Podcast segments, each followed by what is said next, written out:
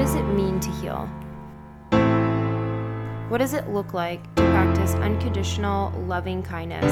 And how does this affect humanity as a whole? In effort to answer these questions, I've created a space where I share inspiring interviews that have changed my perspective and have deepened my empathy for the experiences of others with the hopes of initiating collective healing. I'm your host, Gianna, and it is with love and in light that I invite you to heal the collective.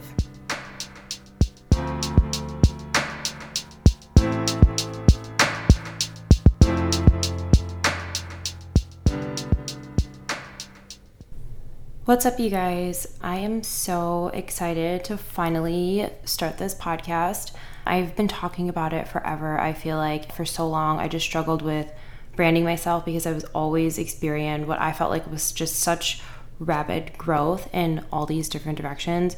And I could never really identify with any one thing or idea. So essentially, like that became the brand, just growth. And asking myself, what does that entail and what does that look like? I think that healing requires so much self acceptance and just embracing all the different parts of us and not trying to run from them. I think the only way to heal those pieces of us is with self acceptance. And then with self acceptance comes the acceptance of others. I think with healing, you develop such a deep sense of empathy and compassion for other people. And once I started learning about healing, I couldn't help but to become super passionate and in turn want to share everything I had learned with everyone around me. I felt like I could help so many people. So I had to think of a way to balance out my passion with acceptance of others and where they are in their journey. I think it's human nature to experience such a beautiful discovery and want to share it with the world. I see this so much with religion from my personal experience where people kind of, you know, find Jesus, if you will, and then there's this passion and excitement to want to share that naturally with everyone around you because you want them to have that same experience. But it's a slippery slope, you know, to becoming a zealot or being too forceful with with people around you, which can definitely be deterring. So, I started this podcast because I really wanted everyone to see what healing really looks like. Healing is such a beautiful thing, but it can also be so messy and so ugly at times. And I feel like we're so good at showing the world what we're good at and all of our accomplishments, you know, our highlight reel. And although we're trying to be encouraging, it can sometimes be so off putting to someone that hasn't quite healed yet. So I see this with a lot of coaches that I follow, or a lot of like inspirational speakers. Like someone that isn't healed can look at them and the place where they're at, where they're healed in their journey, and it seems like, you know, their life is just so amazing now, it can feel so unattainable to someone that is just getting into healing or that is just getting into spirituality. So I see this too. I, I don't know, people post like doing 100 push ups a day challenges and stuff. That's like a, a big one. And when I see that, I'm like, I cannot do 100 push ups. Like, that feels so overwhelming to me. I can do maybe three fucking push ups. And after my three push ups, I just go immediately to the freezer and eat ice cream straight out of the container. So that that does that does not work for me. And I wish we saw more of what the process of healing is or the process of like achieving goals and getting to 100 push-ups for example. You know, like you you don't start there. You have to start with that first step. I think there's such an attachment sometimes to these like numbers or these very specific goals and timelines and deadlines. And it can create such unrealistic standards for people, especially those that are just starting out with whatever the task may be. So, I wanted to give some insight into what it looks like when you break things down and when you're starting from the very beginning, when you're starting from nothing. So, the idea is to have different stories of different people on the podcast and just kind of have them tell their stories and what their healing process and what their journey looked like, even though they're in a place now where you would look at them and think their life is great and they've they've healed, they're super spiritual, whatever. I want to talk about like how they got there. You know, talk about their ups and downs, their highs and lows, and hopefully this will just show people that everyone's healing process looks extremely different. Those baby steps are, are so different for everyone. Those timelines are so different for everyone.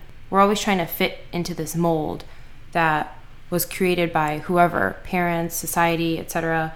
We've been conditioned to not be ourselves from a very young age by our parents, by, you know, again, society, peers, and we learn this behavior and then we sort of just perpetuate it by subconsciously creating the same standards for everyone around us and then pass that on to future generations. And I think when we do that, it just really, we are really allowing our happiness to lie in the hands of others and what we think their expectations are.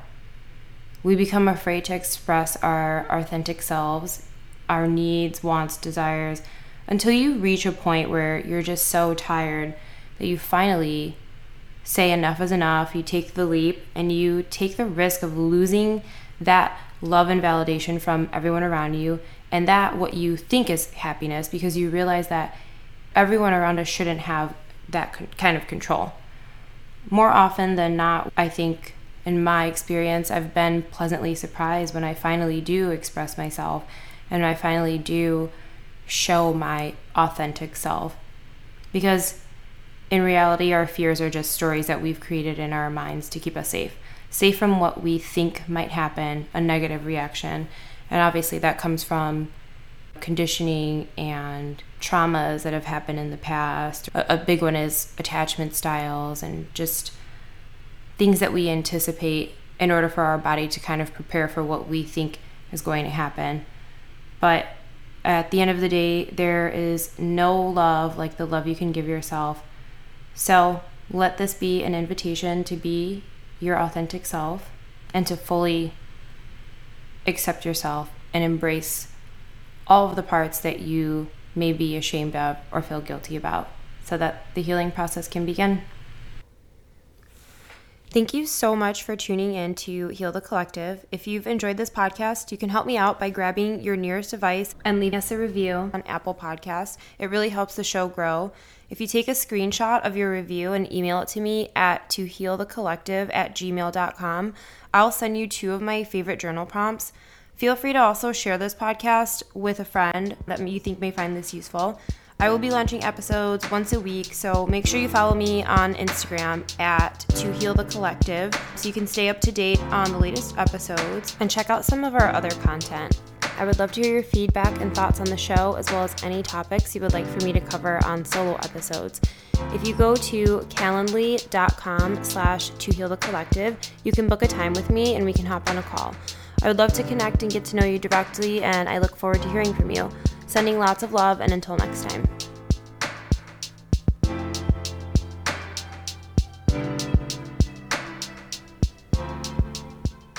So, before we get into this episode, I just wanted to tell you guys a little bit more about Janice and how we met. We actually met through Matt Kama's program. He was one of the first coaches that I worked with, and Janice was there assisting her and I didn't get to interact a ton, but I did end up following her on social media, and she was just one of the most intuitive people that I had ever come across. I didn't get to know her too much throughout the program, but I just remember there was something about her. I knew I needed to get to know her more. I just knew that I needed to interview her and find out exactly what her story was. I don't want to share too much because she goes into quite a bit of detail about her experience her spirituality, her intuition, everything. But she's great. I had an incredible time working with her. She was super supportive. I got to watch her coach other people live in the program and it was just amazing. So I'm super excited for you guys to hear this interview and for her to share her story because it's just absolutely incredible and it's so inspiring. I'm going to go ahead and share her Instagram and YouTube channel links down below so you guys can check out more from Janice and I really hope you guys enjoy. Hi. How are you? I am I'm doing really well. How are you Good, doing? good. I am great. Are you excited? I am. I'm a little nervous, but I'm excited. I love it. Okay, great. So, just kind of tell me a little bit about yourself, Janice. A little bit about me. So, my background I started out doing computer graphics and web design, application design, that kind of stuff, right? Whole career 21 years of doing that. And then i went through this really kind of horrific time of having three spinal surgeries. And during that time i gained like over 100 pounds. I was going through uh, physical and mental pain, emotional pain. I didn't know what was going on. I, I lost my web design business. I lost my three family home. I lost my mother's home. I ended up having to get an apartment and then go through really rigorous therapy. During the time, I ended up getting addicted to prescription medications for all of the pain and this kind of thing. So I had to work through that. But I also realized that I had the food addiction. I had beaten alcohol and like drug addiction like 10 years prior than that. So it was like all of these things coming back up again. And I went to a chronic pain um, specialist. And they said to me, We can put you on a medication, which was like prescribed heroin or you can take this chronic pain management program. And it would basically teach you meditation and how to cope with your pain and learn how to pace yourself so that you can regain your life again. Because it was like going from bedridden back into trying to work and, and all this stuff. So it was like a huge transition. And um, scared as F, I decided to do the the program and it was on and off i met with a therapist individually and then we were to a group therapy and there was people of all walks of life that were going through similar things and we had different diagnoses as well. So that was very eye-opening but we were all dealing with chronic pain.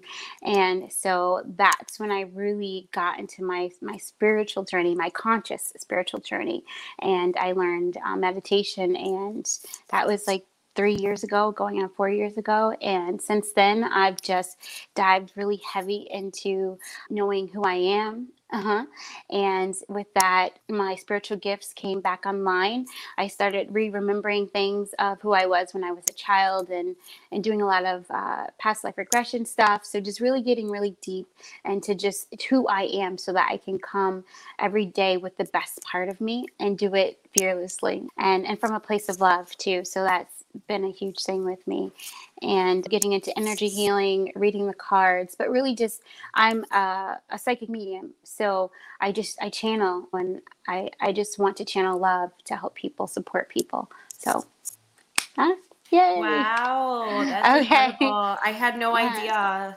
idea yeah yeah, so. I've been following you for I think it's been about a year now and I see that you do a lot of like card readings mm-hmm. and, and a lot of the psychic kind of stuff. Yeah. But I never knew what the backstory was. What happened? Yeah. Yeah. Yeah. And there was a part I did I forgot to mention there, like after getting through the program and getting off of the medication, they told me it's going to be hard at first. First, you're going to be in more pain, and then it'll get easier. So it was like a year transition of that. And once I got through that, I started increasing my time at work, getting more money and things. And that's when I found Matt because I was struggling with binge eating. Mm. Because coming off of anything they're addicted to, then you start to go to something else that's less harmful so you mm-hmm. think, right? Which kind of was. And then I had the Bali retreat. So that's when a lot of things opened up for me too because I learned breath work, which is amazing. And I do breath work every day since then. And that was in 2018. So that was a huge thing. And that's how I met you too, because yeah. I, I was support coach with Matt. So yeah, love that. Yeah. Yeah. So, do you mind if I ask what happened with your back? Like, how did you end up hurting your back? So, I was uh, physically abused when I was um, a child, right? And I actually broke part of my back when I was younger, and I didn't I didn't remember it completely. So things started coming back a lot after when my mom passed away. A lot of things started coming back, and it was like I was dreaming, but I was awake. So I started re remembering these incidents that had happened. And they said because of that, my disc degenerated since I was three. Like I started that process super early. And so it was just very rapid. So what happened was my low back, the disc had completely degenerated. So it was bone, nerve, bone. And I was in excruciating pain. Like there was times when I couldn't walk, I would lose feeling in my legs, that kind of thing. And so I ended up getting the surgery. And during that time of recovery, I ended up getting more discs that were slipping because of the degeneration. Mm-hmm. And one of the discs end up pushing on the nerve root to my brain. Mm-hmm. Okay, so for like two months, I was in a coma-like state. I couldn't speak. I had uh, speech dysplasia, where you try. It's like you're stuttering to get the mm-hmm. words out, and you can't speak completely. And I had chronic migraine, migraine for like two years. Okay, just didn't go away.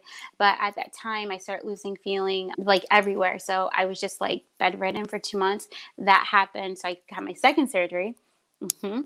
And thought everything was doing well. And almost like six months later or so, because I, I went back into doing everything, I went back to doing my fundraising. I was working full time, raising my daughter on my own. Like I went back into full Janice mode, which was not the best. So when that happened, like everything just came back and I started losing the feeling in my hands and in my arms and getting lots of pain in my neck. And when I lost the feeling in my arms and I parked in my mother's driveway and I couldn't lift my arms up. I couldn't lift my arms. All I could do was just keep my foot on the brake and I, I couldn't do anything. I couldn't call anyone because at that time I didn't have a car that had the call thing or anything like that. So I had to wait for my brother to come out and he like got me out the car and all that stuff. So that was my third surgery that I had. yeah, because my whole thing, like back then, I just wanted it fixed. I was mm-hmm. like, no, I need my life back because um, by that time I had my second master's. I wanted to redo my business. I had my three family, which I was doing everything for it. And then my job was I was a manager and it was just a lot. I was training people, I was managing people, I was everything. I just so much. And while still taking my daughter to cheerleading after all this stuff. So it was just a lot, and my body just needed a break, and I wasn't listening. And I wouldn't say if I had to do it over again, I would have the surgeries again, but I do know I would think twice because there are a lot of people that end up just reducing their life so that way they can maintain and not have the surgeries. But at that time, I was still in my ego very heavily and mm-hmm. I was just like, no, I have to do this. I'm I want to go and get my PhD. Like I had this whole plan. I'm also North Node Virgo, which means like I perfectionist and mm-hmm. I always plan and analyze everything. So like, and that's kind of my job too, is to analyze people and to give a solution. That's that's what I do. But now I do it in a different way. right now you found a sort of less taxing way to do it. Mm-hmm. Yeah, instead of giving all of my energy out. And that's the other thing too. I didn't realize that I was an empath. Like I didn't know what that word was. I didn't realize I knew what empathy was, but I didn't realize that I was absorbing the energy of everybody I was around. And I was in so many groups of people that it was ridiculous. So that was also taking a lot from me because I was just absorbing everyone. Like, not only was I doing all these jobs and being a manager, being a trainer, being a supervisor, but I also, people would come and talk to me and I would just listen. And I would like be a therapist at my job and then doing all these other things on top of it. And it was just a lot. And it was that same person in my family as well. Like, everybody came to me. I took custody of my brother when my mom passed away. And so that was a lot too. So, yeah. Yeah. Yeah. So. How old's your brother? Now he's 25. Yeah. Okay. And then how old yeah. was he when you ended up having to take custody of him? He was 16. Okay. Okay. Did you I my daughter. daughter okay. Yeah, she was two at the time. Oh my goodness. Okay. Yeah, I know it was, and that was a lot too because her father was not in our lives. He was recovering from drug addiction and all this other stuff and just trying to get his life together. And mm-hmm. so I was really alone. My father was in jail. like he, it was, it was ridiculous. Like a week before my mom passed, my father got picked up. And so it was like, I got both of my parents kind of taken away from me at the same time which is funny because they're both a part of my my history too. They're both my abusers as well. So you know what I mean? So it was like mm-hmm. so so weird. Yeah, I didn't talk to my dad for like 8 years. 8 years. 8 years. I yeah. did not speak to him. I wouldn't write back to him. I didn't speak to him. Yeah, I was very upset. So you can imagine how that was taxing on me, on my mm-hmm. body, having all of that unforgiveness just riddled within yeah. my spine, basically, is what I feel. mm-hmm. Yeah. Did so. you ever feel too, like, just even though it seems like it was sort of your choice to kind of cut ties with your dad and not respond, did you ever feel a sense of like abandonment or even betrayal, maybe? That he wasn't there for you in the way that you felt like he should. Oh my god, yeah yeah my whole life my whole life because i was it was like my mom kept having him come back in our lives. He was like that one who was always in that jail type of thing. Mm-hmm. and when it was great it was great but then he'd get the pressure of being a father and a husband and he'd go back to doing drugs and then that increased he was doing illegal things and then there you go he's back in jail. Mm-hmm. so i always felt abandoned and betrayed by him that yeah. But with that said i ended up reconnecting with him and we talked a lot about things. Some things we still haven't talked about because there are things that I remembered, but he still hasn't because he was doing a lot of drugs back when I was younger as well. And but we've reconciled, and now he's in he's back in my life. We talk like every other day. I send him pictures. He he sends money to my daughter. Yeah, and he's like, I'm gonna, I'm working to get a house because I want some place for you. And I have two brothers that one's a stepbrother that I want you guys to have. So he's trying to get himself together. But at the same time, I've learned non attachment that I can love and then allow people to to kind of go through their own awakening on their own and at their own pace. That was very hard for me because I was such a mom and always wanting people to get better, but also understanding that I was coming from ego because I wanted it in my time. Mm-hmm. Mm-hmm. And so I really had to learn a huge thing with relationships and boundaries and and what non-attachment really is, and that non-attachment isn't just for me, but it's for the other person as well. Yeah. Yeah, to yeah. kind of release some of the expectations yeah yeah yeah and that's i also learned a lot that about unconditional love i feel like my mm-hmm. whole journey is about was about unconditional love because there's so many times when i had to forgive people that hurt me yeah like forgive people that hurt me and that rejected me that abandoned me that betrayed me that put me in harm's way and but really understanding, being empathetic, going into their own shoes and doing the healing work from their perspective so that mm-hmm. I could get the eagle eye, right? So I could come from the higher perspective and not allow it to hold me down, but to help. Yeah. Yeah. So who who initiated this reconciliation between you and your dad and how was that for you? Well, it really he was always reaching out. He never stopped. It didn't matter. I wouldn't take his calls eh, but he would reach out through other people. He would write letters because at the time i ended up leaving my home and then living in my mom's home and then trying to take care of that while i was going through all these surgeries which just didn't work. Didn't work and that's all right. But i ended up understanding that i needed to get past this I, I needed to get past this and it was kind of like something like I was just making peace with everything in my life. I I'd stopped drinking. I was stopped doing different types of drugs I was doing um, to cope, and I really came. I went to therapy, and that was the other thing. Like during this time, not only did I go to behavioral therapy, but I was seeing a, a psychiatrist as well. So I was going in and off of medication, but I ended up doing a lot of journaling, and that just got me to a place to where to find my own strength and to be like, mm-hmm. you know what, I got I can't keep running from this. I have to see this and forgive this because it's tearing me apart. It's really tearing me apart. And at the end of the day, like I want my father to be in my life because I understand and I see not having a parent in my life what it's already done to me and not by choice because my mom died. Like I had no choice. And there's other people that came in my life that were kind of like father or mother figures for me, but it was almost like I most felt like I was being very selfish. Like, how dare you deny yourself a relationship with your father when there are people out there that could never even have this option? So it was kind of looking at myself like, I feel like you're being a brat right now. I feel like you're being privileged. Like, you should understand that it's a gift that he wants to fix this himself. Like, this is a gift. So go mm-hmm. ahead and, and take that. And, and I did. So yeah, yeah, that's a great point that you that you mentioned denying yourself of that. Like I mm-hmm. feel like so many times when we're in these situations where we are not allowing access to ourselves from someone else, it's almost like this false sense of control. Like I'm keeping this yes. person out of my life and almost punishing them in a sense, but really you don't realize you're punishing yourself. Yeah, and you're you're not allowing yourself the privilege of of having this relationship. And and I think that's kind of the whole point of the podcast is to that unconditional love and unconditional acceptance and allowing people to be wherever they are in their journey, you know, yeah. and just fully accept that. Yeah. Yeah. Fully, fully accept that and be okay with that. Yeah. Yeah.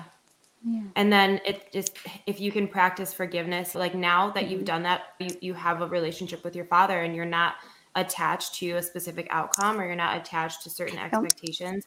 And I think that is it's it's so mm-hmm. difficult to get to that point, but it's yes. so freeing and liberating once you do. Yeah. yeah, it def- it definitely is difficult because I'm stubborn. I'm very stubborn. Mm-hmm. But definitely liberating. And it's so funny you mentioned that. I think I just did a, a reading and it was Leo.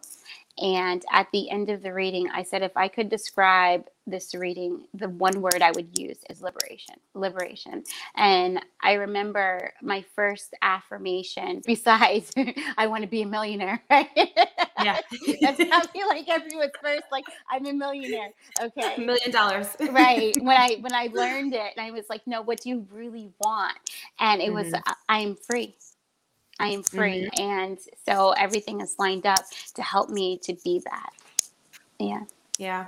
I love that. I love to see, you know, other people experience that forgiveness so we can yeah. all see that it's possible and you can yes. see what it feels like.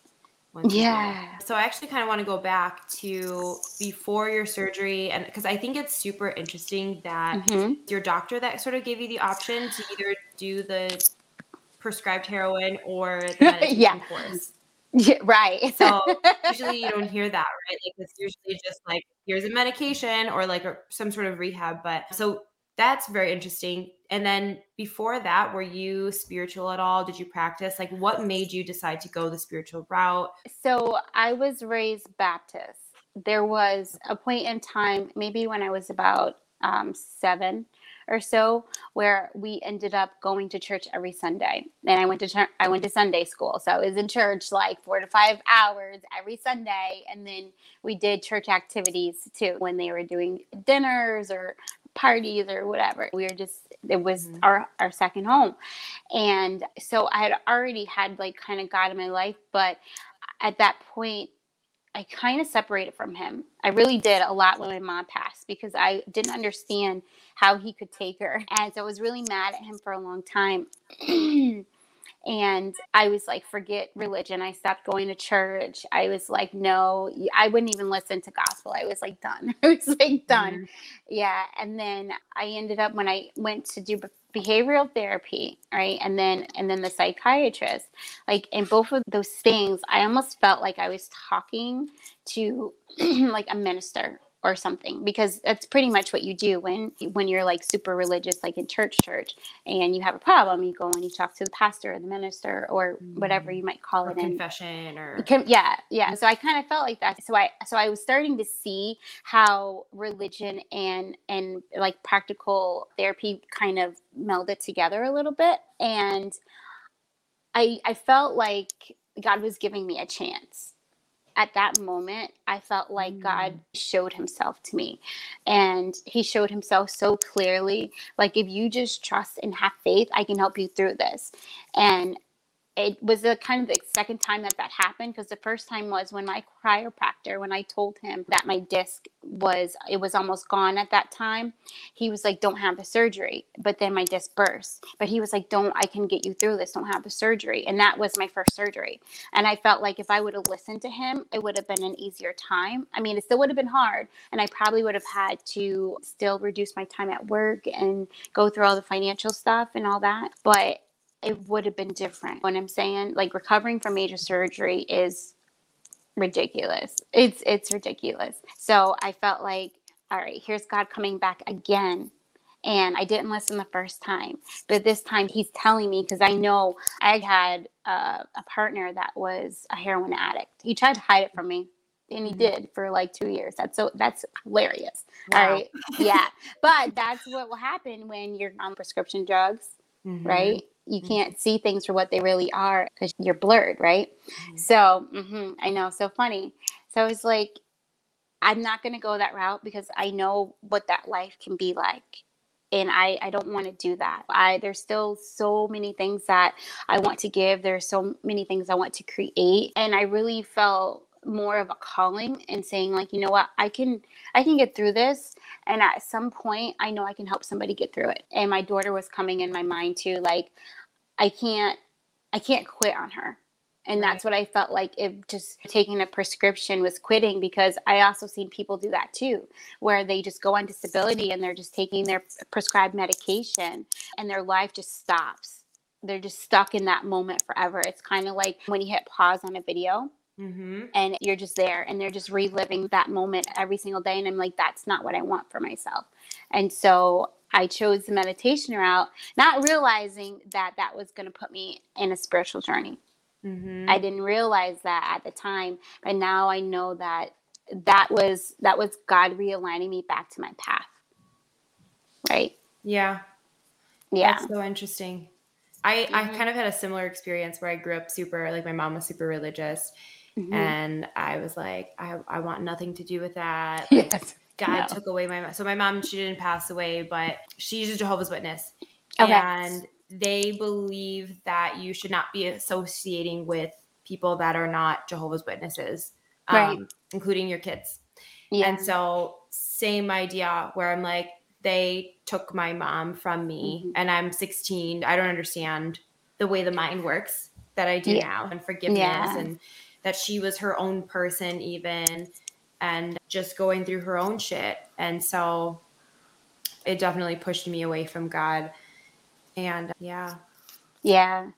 And that's the thing too. Like I use the term God, like I say God, but mm-hmm. if I'm deep in in in my higher self, it's it's just source, it's creator. But mm-hmm. I like to use the terms interchangeably because yes. I believe that all is one. Right. I actually really love that you said that because I just kind of had a conversation with someone and we were talking about a friend of mine and they had a shirt that said like God is some God is great or whatever. And mm-hmm. she was asking me about it. She's like, why is that person wearing that shirt? Like, are they super religious? Asking for some background. And I'm like, no. Um, that person and I both grew up Jehovah's Witness, and we are now kind of on the same page as how you just described yeah. your view on God or creator or whatever it is that you believe in. Right. And same with like you were kind of relating it to religion and therapy. I think all of these terms and these ideas are interchangeable.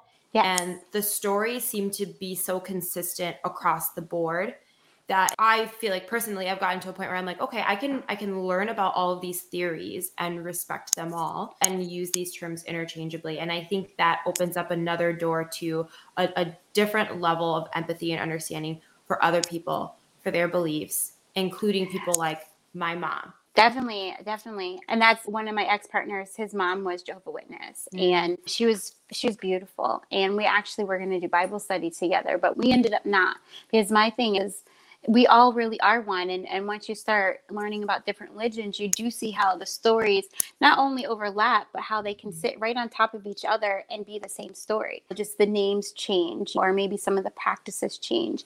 And i feel like and honoring that is honoring yourself because i believe in past lives and i believe that in past lives not only were you a different gender or a different race but you also had a different religion and and practice. So in one past life you may have been a buddhist Buddhist monk. And then in another, you may have been a Catholic, or in another, you may have been a witch or identified as a witch. And I and I feel like that's what I bring to the table when I do my Instagram and stuff. Because a lot of times when I'll do blessings or prayers or different things, I'll say Ra, I'll say Tao, I'll say Buddha, I'll say mm. God, I'll say Allah, I'll say Abba, because all of these names mean that one creator. So, and to honor everyone, and we're one, unity. Yes. Yes to honor everyone. I think yeah. it's just we're just speaking different languages. And I think we can get so consumed by the ego.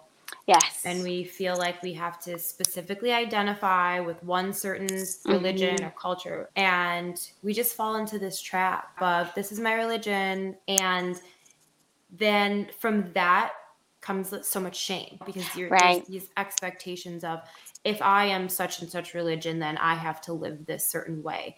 And right. you just kind of lose yourself. You lose yourself, like where your beliefs actually coming from. Right.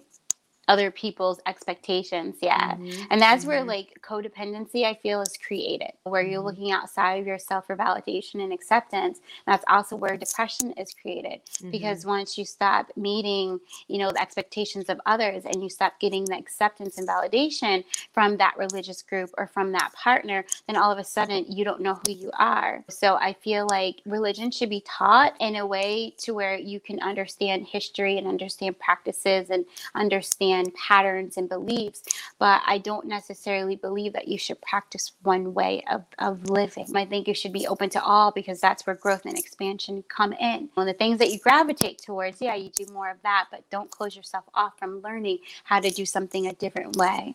Yeah, yeah. absolutely. I think it's similar to like, when you start to travel the world for the first time and you start mm-hmm. to see all these different cultures and ways yeah. of life and you're just like oh my god like it isn't just Chicago or wherever you're no. from. You know, so I think that's great. I, I totally agree. And I know that you have a daughter. So I'm curious, like with my son, he actually went to Catholic school for a year. Mm. I'm like my, my dad's family is Catholic, but they're not mm-hmm. super dedicated or super religious or anything. But it was interesting. I'm like, I'm going to send him and see what he likes because I want him to see different religions and learn different things, especially with me growing up yeah. only being Jehovah's Witness, and that was like the only thing that was okay. So I'm curious, are you kind of the same way with your daughter? Like, how do you introduce religion to her? Yeah. So this is funny because my daughter went to Catholic school for a year as well. yeah. And, but it was more of, I just wanted her to get the structure and there's, there's a respect I feel when you focus on one religion, especially Catholic religion, that I just I wanted her to be able to to have a certain respect for deities and and for and just for religion. But also at the same time my reason for doing that is they they were a smaller school and they had yoga. Yes. they taught the kids yoga and they taught them a different language in kindergarten. So that's why I was like, okay, let's do this. And, and knowing that, okay, it was Catholic and she would be taught some of the Catholic religion, this and that. And I was okay with it. But what I wasn't okay with is that there was um, racism mm-hmm. in the Catholic school. Yeah. So my shocker. daughter, shocker, I know, at five years old, had to deal with being called a candy bar and like different. Yeah, yeah, it was very. What's yeah. a candy bar? What? Yeah, they were learning different ways to express themselves and there was twins. They were they were caucasian and i don't know why they were just picking on her and they're like that's why you're a candy bar just because like a candy bar is like dark colored and Got this it. and that. Okay. yeah and i was like i the same thing and i'm like what is going on? Like are you serious? Like dealing with this? And then it was like you have to wear a diamond necklace to come to my birthday party and i was like oh my god no! Okay that's enough of this. Yes is that what you need needed. yeah, it was a great school, but not not the social part of it, the the culture yeah. part, which I understand that I can't protect her from that mm-hmm. and she needs to learn that. So I ended up putting her in just public school. And I felt like, you know what, if you're gonna have to deal with this stuff, I'd rather you deal with it where you can be free and express yourself the way you want to. She can wear what she wants, she can do her hair however she wants, she can just be more expressive because now it's more about me having her learn who she is and then all of these things about god and and angels and and things like this then she'll just it's just learning material. It's just learning. So that's kind of how we approach it. So with me, I work with different deities and different religions. So she sees me, she asks questions, I explain it to her. I do have her pray every night because prayer is uh, a form of cleansing your energy, no matter what kind it is. And her prayer that she does is kind of like a precious moments prayer, mm-hmm. but it's not that. So it doesn't necessarily identify with any religion, but it's a prayer so that she can pray and talk to God. She has a prayer box because I'm teaching her like prayer is, is is what you want right? It's your intentions. That's all it really is. So just teaching her how to create her reality through prayer and connecting to god and having that relationship and talking to god. And my daughter also has she she's like a medium as well. She's been talking to like my mother and different past on relatives and that kind of thing. Mm. and she sees orbs. So it's like being able to allow her to be herself and to explore these things without me labeling her as something or telling her, no, don't tell people about that because they'll look at you like this. So it's very open in the house. It's as, as you may think, it's really super open. Yeah. And uh, she reads her own Bible stories as well. She reads her book Bible stories. And it's like, I don't know, it's kind of very loose, but at the same time respectful. When she asks questions and I explain them to her. And at the same time, with religion, I teach her a lot about social stuff too. We Mhm. watch Glee together. Okay. so a lot, there's a lot of religious stuff that comes up in there too, as far as and social stuff. So I'm very open and I tell her the truth about different things, and and just really teaching her to connect to her body so she can get her own truth and understand that. Yeah, Yeah. I love that. I love all of the freedom there because you're allowing her to learn who she is as opposed to Yeah. using a religion to kind of assign you an identity. yes, Yeah. yeah, definitely. Okay. Yeah, really like out the box. We use that a lot. And I'm like, do you feel like you're in a box or do you feel that you're climbing out the box or looking at the box? So that way she can understand resolving her own issues that she comes to. Because that's Mhm. a, another thing. When she has issues or problems, I don't automatically like go in with a solution because I'm learning that in my own thing. Mm. And I'm getting her to find her solution. Yeah. And so that's how I, I feel I'm building more spiritual, I don't know, kind of like aura for her rather than something that she feels she has to be a mold to fit. No, there is no there's no mold. There is no mold. Yeah, that's the other thing with religion and the way that we teach our kids, even with like our school systems, is we don't teach people, kids, to think for themselves. We don't give them the tools to problem solve. We kind of just like created this system that everyone is supposed to fit into and we Mhm. just kind of hurry them along and push them through the system and then they get out and that's why i feel like we have so many people that are 18 19 20 25 that just don't know how to adult they don't know how to think for themselves they don't know how to solve problems and there's so much dependency because we were never given the tools Right. Everything yeah. was about fitting a standard or fitting an expectation, which is for kids, it's going to school and then going to college. Right. We're not set up for success in so many different ways. So I love No. that. Yeah. Yeah. And you're gonna love this too. So I told her uh, she she wanted to be like a lawyer and then own a dance studio, and then she wanted to be retired like grandma. That's what she wanted to do. And she says, "But mom, I want to go to Harvard." She she watches movies and this and that. I was like, "You can go to whatever school you go to." She's like, "You don't care if I go to college?" I said, "No, I want you to go to college." I said, "But I don't care what you do in college." And she says, "Why?" I said, "I just want you to go for the experience. That's Mhm. it, so that you can look back and you had like this wild time, and and that's how I see it. Like if you you get a career from it and it's something that you want to do, fine." I said, "But baby, you don't actually got to go to college to do what you love and to make money at it." Mhm. So opening her up and, and just wanting her to experience. mm-hmm. Yeah. And that's such a testament to like your growth and your healing as a Mhm. parent. Because I feel like a lot of those expectations come from our own egos, right? Like Yes. our children are a reflection of us. So their success is directly like related to how we parented. Yeah. And I think that can create so much resentment between um, a child and their parent. I was just talking about this with Yeah. a friend of mine and just there are so many bitter mothers out there. I think there's a lot of mother daughter and mother son issues because moms are kind of stuck with this identity of being moms and that's it and they sort of lose themselves it's like there's these societal expectations of m- women Mhm. having to be mothers and yeah. yeah if you're not doing that healing and you don't have that self-awareness then it creates issues to say the least Yeah, no, I, I totally know what you mean. It's funny. I was talking to my friend about this too, because her kids are younger right now. She has a one year old and a two year old.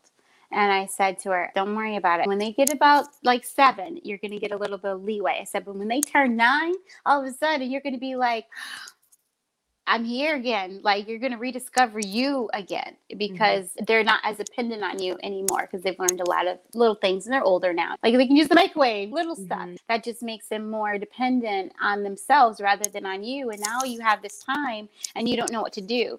So rather than make up reasons on why you have to be like like mother all the time and always in their face, Now you can go to the gym, you can go for a walk, they can go to grandma's or go to your friend's house, and you can take that time and not feel so guilty. So that way, when they're growing, you both are growing together rather you halting your growth until they turn 18 and now, all of a sudden you have all this growth to do and and they still kind of need you a bit but you're like can you just go i just spent the last 18 years mm-hmm. catering There's to you can resentment. you yeah can you please i i dealt with that with my brother a lot mm-hmm. i did mm-hmm. I was like, look, you're 22. I can't anymore. And that was learning that detachment and and knowing that it's okay for them to make mistakes, even if those mistakes are are pretty big ones.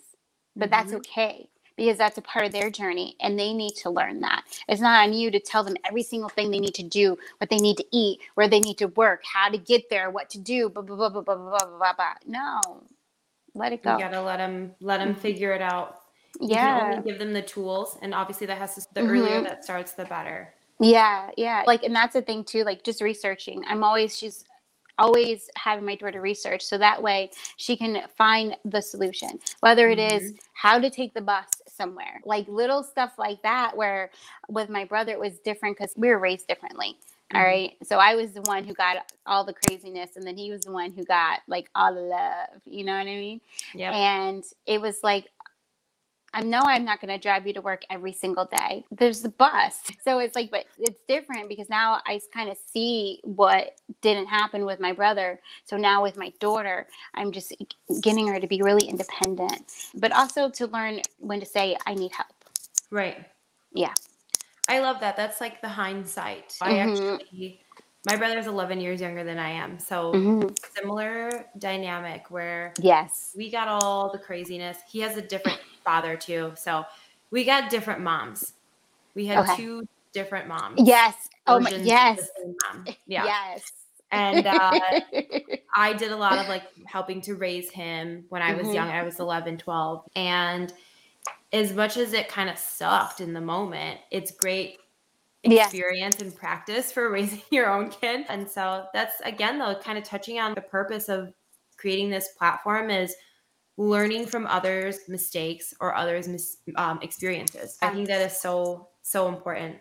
Yeah, it definitely is. It definitely is. And and then also, I love this. I was listening to uh, Lisa Nichols, and she says, "Yana, you are not alone." So having this platform too helps you to see you're not alone. There's people that have gone through similar experiences or are going through them. So it's like feeling like, okay, all right, it's it's not just me against the world. Yeah. yeah you're like, I'm not crazy. I'm not mm-hmm. broken or toxic or or whatever. Like there are so mm-hmm. many people that are going through something similar. We're all just in our own journey. Yeah, yeah, hmm. yeah. No, I think, and that's why, like on my gram, I try to be in, in my videos and stuff as honest as possible and give whatever examples are coming out. And they're like, say, tell them this, tell them that. And I'm like, oh, I don't really want to. And they're like, just, it's going to help. So I do. And the only point of that is to let people know that you can get through it like you can overcome it and that's why i'm very vocal about the different things that i've had to go through as far as mental disorders and this kind of thing or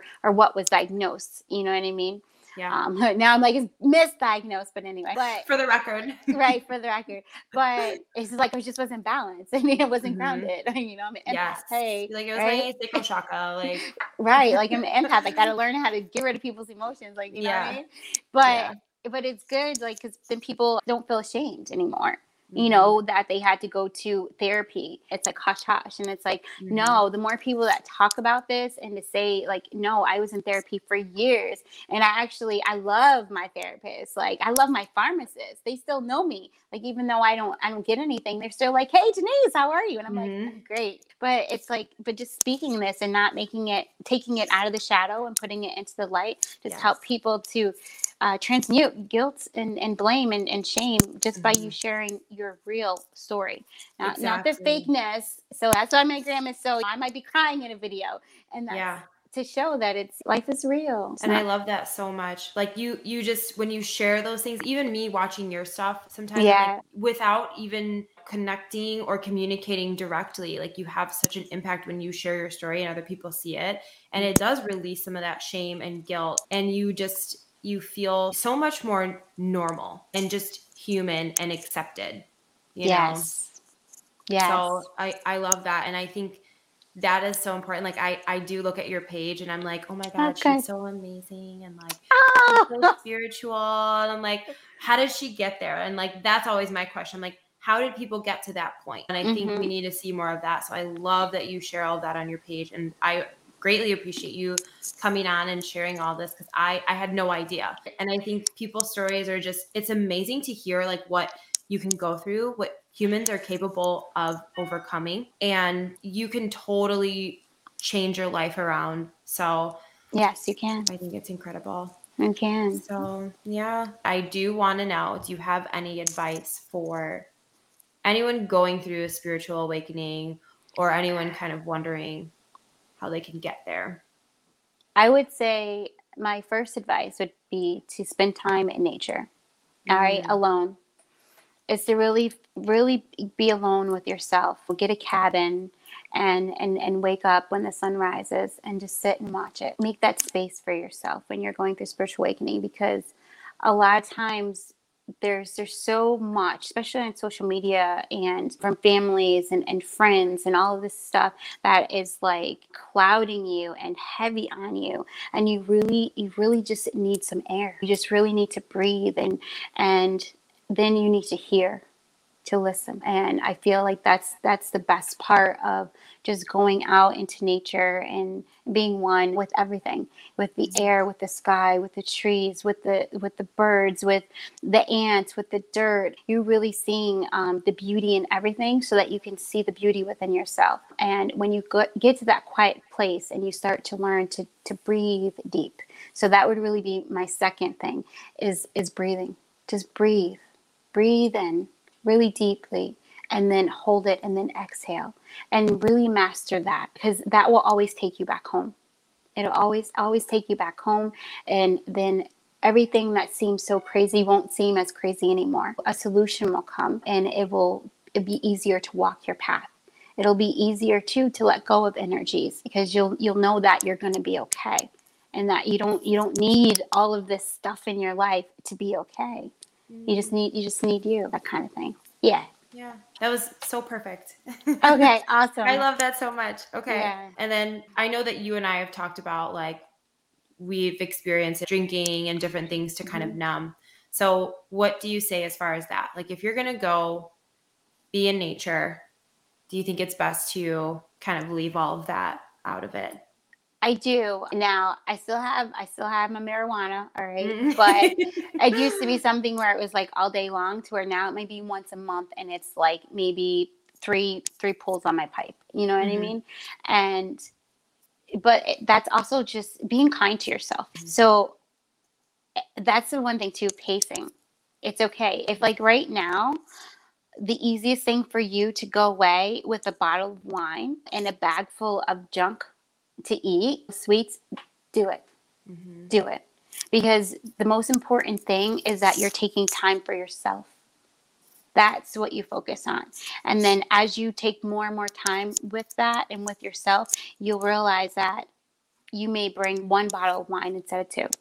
And then the next time you go spend time with yourself or even just in your apartment, then you get a smaller bottle of wine and then it decreases and decreases. So the more love you start showing yourself, the more easy it is to to move back because you awaken and you start to see, well, I don't feel my best after drinking a bottle of wine. But I feel okay after drinking a glass of wine. Now, your glass, my glass is a mason cup. This is not wine. but this is this is a cup, okay? But it's like, okay, now I'm okay with doing half of that, or I'm okay with doing just a little bit. But it's it's all pacing. So it's like show yourself compassion and, and be okay with where you are. Mm-hmm. Don't be expected to if right now you're drinking a glass of wine every night and you're you're doing your binge eating or whatever. Those are my things. So using those examples, or if you're doing hitting a blunt to the face every night, like don't expect to go in nature and not want to hit the blunt to the face. Go mm-hmm. in nature, hit the blunt to the face. But then next time, maybe have the blunt for the whole day instead of just one to the face and then in the afternoon and then the evening and then you go smoke again. You know what I mean? Right. But the more you breathe, you are going to find that you don't even want the whole thing. And yeah. you're going to find the strength you need to just put it down because you're going to feel so at peace with yourself that you're going to know that you don't need that to feel yourself. Mm-hmm. Right. Because Yeah. a lot of times that's what it is, is that we feel free when we're intoxicated, right? You feel like you can be yourself. You feel like your real self comes out because all of that, the fears kind of go away. All of the noise is gone. hmm But the more you breathe, that will take away the fears, and then it'll be okay. Like I have, I bought for Valentine's Day. I bought a coconut Chardonnay bottle, like like this. All right, it's still in there, and it's like more than halfway full because I only had a little bit on Valentine's Day for myself, and that was like my Valentine's Day gift with I had cake and what else? Oh, I bought myself flowers, and that's what I did but it was like I didn't need to have the whole thing, and it's still in my refrigerator. And that's the other thing too. I used to have to like go throw stuff out, like like take a slice of cake, throw the rest of it out. But now it's like, yeah. But now it's like having the willpower to be like, okay, I can take a slice and then have the slice. But if I want to have another one, I'm gonna have another one Mhm. because I'm not doing it in a place where I'm trying to replace not facing something. I'm just experiencing and enjoying that. I'm not hiding from anything. Right. Yeah. Yeah. So I had a similar relationship with food and Mhm. alcohol where I would binge eat and it was the same thing. I cut out alcohol, I cut out drugs, I cut out sex, I cut out all the fun Mhm. stuff. Yeah. And uh and I was left with food. And food is one of the most difficult things because you have to eat. Yes. You have to eat.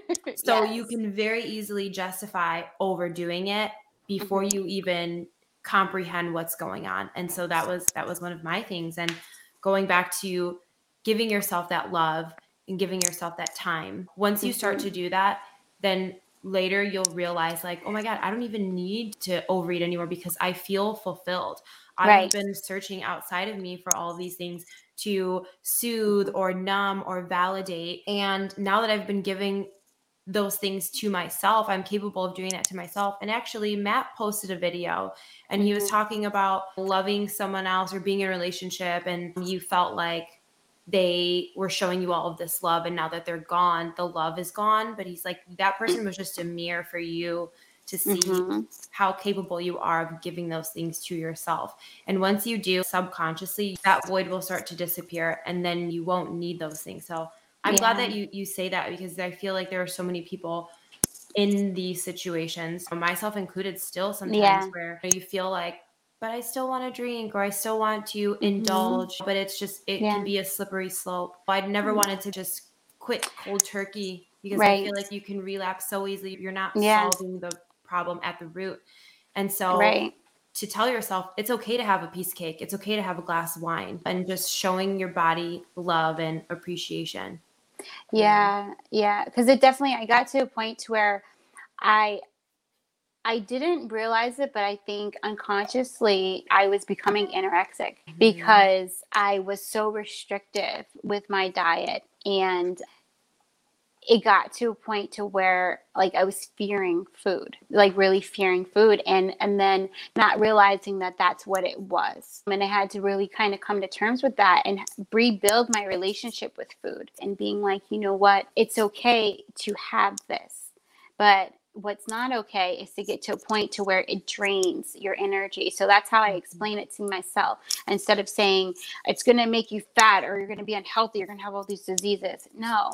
Is it going to amplify your energy or is it going to drain your energy? And saying it like that helps me to have compassion for myself and then also to put it into uh, a truth and then make a conscious decision on that and then be okay with that not guilt myself into like if i have a piece of cake now i can't eat for the rest of the day Mhm. yeah no no it's okay girl go eat lunch Right. you know go Right. go go eat lunch it's Yep. it's okay because i would do that too like if i went out or something and i spent time i would feel guilty for spending time on myself with like my friends and things because i wouldn't be meditating during that time Mhm. right? And then till the next day i'm like all right meditating all day you know? And it was like no no no. You don't guilt or shame yourself into doing this action because you think what you just did was wrong. Right. it, no. It's it wasn't. It was you spending time and growing your relationships with your friends and your family which is Mhm. also needed. So that's the other thing. Probably the third thing i would say about spiritual awakening is understanding that there there's three relationships you have to build. The one with yourself right Mm-hmm. Which is the one with God, the one with your family, right? And then the one with whatever that that goal or that thing is. Okay, mm. whatever that thing is that you want to create in the world. Three relationships. Yeah, I love that. Yeah, and then that definitely kind of touches on like the scarcity mindset, right? And going back mm-hmm. to like I'm I want cake, so I'll eat a piece of cake and then I have mm-hmm. to throw it away and get it out of the house. I'm yeah. eat the whole thing.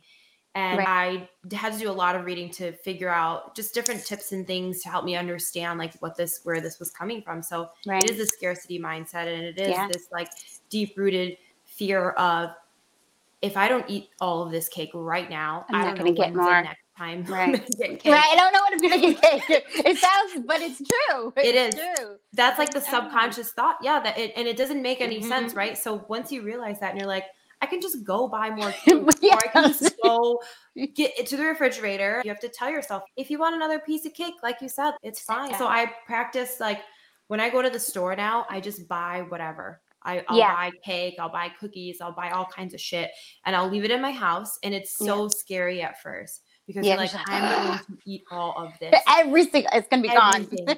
and like the first the first time or two, maybe I got close. Yeah. And then it was like, oh, mm-hmm. I don't need to because there is now an abundance of all of these things that I feel like I wasn't going to get before. Mm-hmm. We can get really deep into that because that goes into like childhood and yes, not you know growing up mm-hmm. poor and just all kinds mm-hmm. of stuff. But mm-hmm. I thought pan- I thought everybody had pancakes for dinner. I didn't know that was uh-huh. that was just because it was affordable. I didn't realize that. Yeah, but. the stuff you grow up with mm-hmm. becomes such a norm kind of going all the way back to just things that you block out as an adult that yeah. you don't remember. I have this conversation with a lot of people, mm-hmm. and here's some more advice for spiritual awakenings. You realize as an adult you have these issues, right? Whether they be like the binge eating or overindulgence or whatever it is. And a lot of my friends, I'll hear them say, but my childhood was great. My parents loved me. And I was like, mm, maybe they loved you, but they fucked you up a little somehow along the way. yeah. Like there's things you're, you don't remember that you exactly. blocked out. Like exactly. Let's, let's, go into, let's go into meditation. Let's do some yes. hypnosis so you can get back there mm-hmm. and resolve that. Yeah. yeah. And a, a big fear of that I've heard from my friends is they are afraid to go there. They're afraid to mm-hmm. meditate mm-hmm. and remember all these things because they don't want to hate their parents. Yeah. I oh my god, I knew you were going to say that. But that's where that compassion comes in. Like I have talked about this before when when my mom passed and then after years so this is like 10 12 years later afterwards when i went to um, matt's retreat that afterward i actually saw her whole life like i i was in her shoes like her whole mm-hmm. entire life so all of the pain the abuse the trauma like everything that happened to her from when she was born all the way until she died it's like i saw her life review and in doing that it enabled me to do that with other people. So mm-hmm. that's how I'm able to have compassion because now I just lived your life. I just felt your pain. Like when you got raped, I got raped. You know what I mean? And so it helps you to really understand that they were damaged too. Mm-hmm. So then you don't end up hating them anymore because you're like, this is what they had to get to and how they had to get through. And then they became your parent. Like yeah. they didn't just like come into the world and now they're your parent. No, they had to go through life. Yeah. Without the tools. Without the tools, and also in a society where everything was so hidden, you couldn't yeah. talk about it. There were so many rapes and abuse and things like that went unreported because it was like so much shame on the family if anything like that came out people with drug problems that were hidden, alcoholism that was hidden because it brought so much shame to the family. And that's what they went through. Not to talk about all the social and all that stuff too, on top of that. Yeah, absolutely. Yeah. So that brings me to my my last question. Okay. And, uh, okay. so how do you then practice compassion when you find it most difficult? Let's see. When I find it the most difficult, I do a lot of different things. When I find it the most difficult, I need time to myself. Mm. I do. I need time to myself and then I write it out. I'm heavy with the writing. So I write a letter to that person and everything what it is that I want to say to them. And then afterwards I kind of I go into meditation and I ask to be shown the truth, just to be shown the truth and I allow myself because I may be and that's the other thing, like you may be scared to see someone else's truth. Mm-hmm. Because now you can't be mad at them anymore because now you see why they did what they did and why they are the way they are. So it happens with that too, with not just parents, but being able to let everything I got to say, all of that fear, all of that anger, all that disappointment, abandonment, whatever, come out on paper. You burn it, you go into meditation, you clear that. So you open space so that you can receive the higher perspective. Help me to understand this. Help me to see. And then you also see the lesson that you were supposed to get from it as well. What was the, like what Matt said, what was it in that person, in that experience that was reflecting back to you that you have to look at? Yeah. Yeah, the mirror. Time to take the blindfold off. Yeah. Yeah. And so it's a process. It's not something that I can just if, if it's really a thing where I really have to forgive someone, it's not something that I can just do in a day. For some people, they might be there spiritually where they can do it in a day, but for me, it definitely is a process because I have to let myself feel. I have an issue with letting myself feel pain and mm-hmm. sadness because I have come from such a very dark place with depression and stuff. So I get afraid to go back there and I don't want to get back there because sometimes I'm like, will I come out? But that's also saying, yes, you will. You're going to come out of that space. Nothing can harm you in this space. So, yeah. Mm-hmm. Beautiful. Well, Janice, awesome. thank you so, so much. Like, that was amazing. Yay. um, Good. And if there's anything else you want to share, Buddha's coming in. He's like, be the change you wish to see in the world. Love that.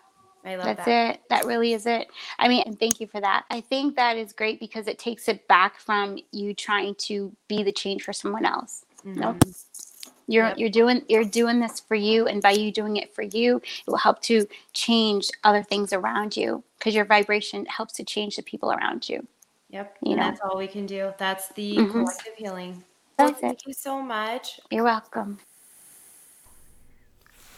Thank you so much for tuning in to Heal the Collective. If you've enjoyed this podcast, you can help me out by grabbing your nearest device and leaving us a review on Apple Podcasts. It really helps the show grow. If you take a screenshot of your review and email it to me at tohealthecollective at gmail.com, I'll send you two of my favorite journal prompts. Feel free to also share this podcast with a friend that you think may find this useful. I will be launching episodes once a week, so make sure you follow me on Instagram at To Heal the Collective so you can stay up to date on the latest episodes and check out some of our other content. I would love to hear your feedback and thoughts on the show, as well as any topics you would like for me to cover on solo episodes. If you go to calendly.com slash to heal the collective, you can book a time with me and we can hop on a call. I would love to connect and get to know you directly, and I look forward to hearing from you. Sending lots of love, and until next time.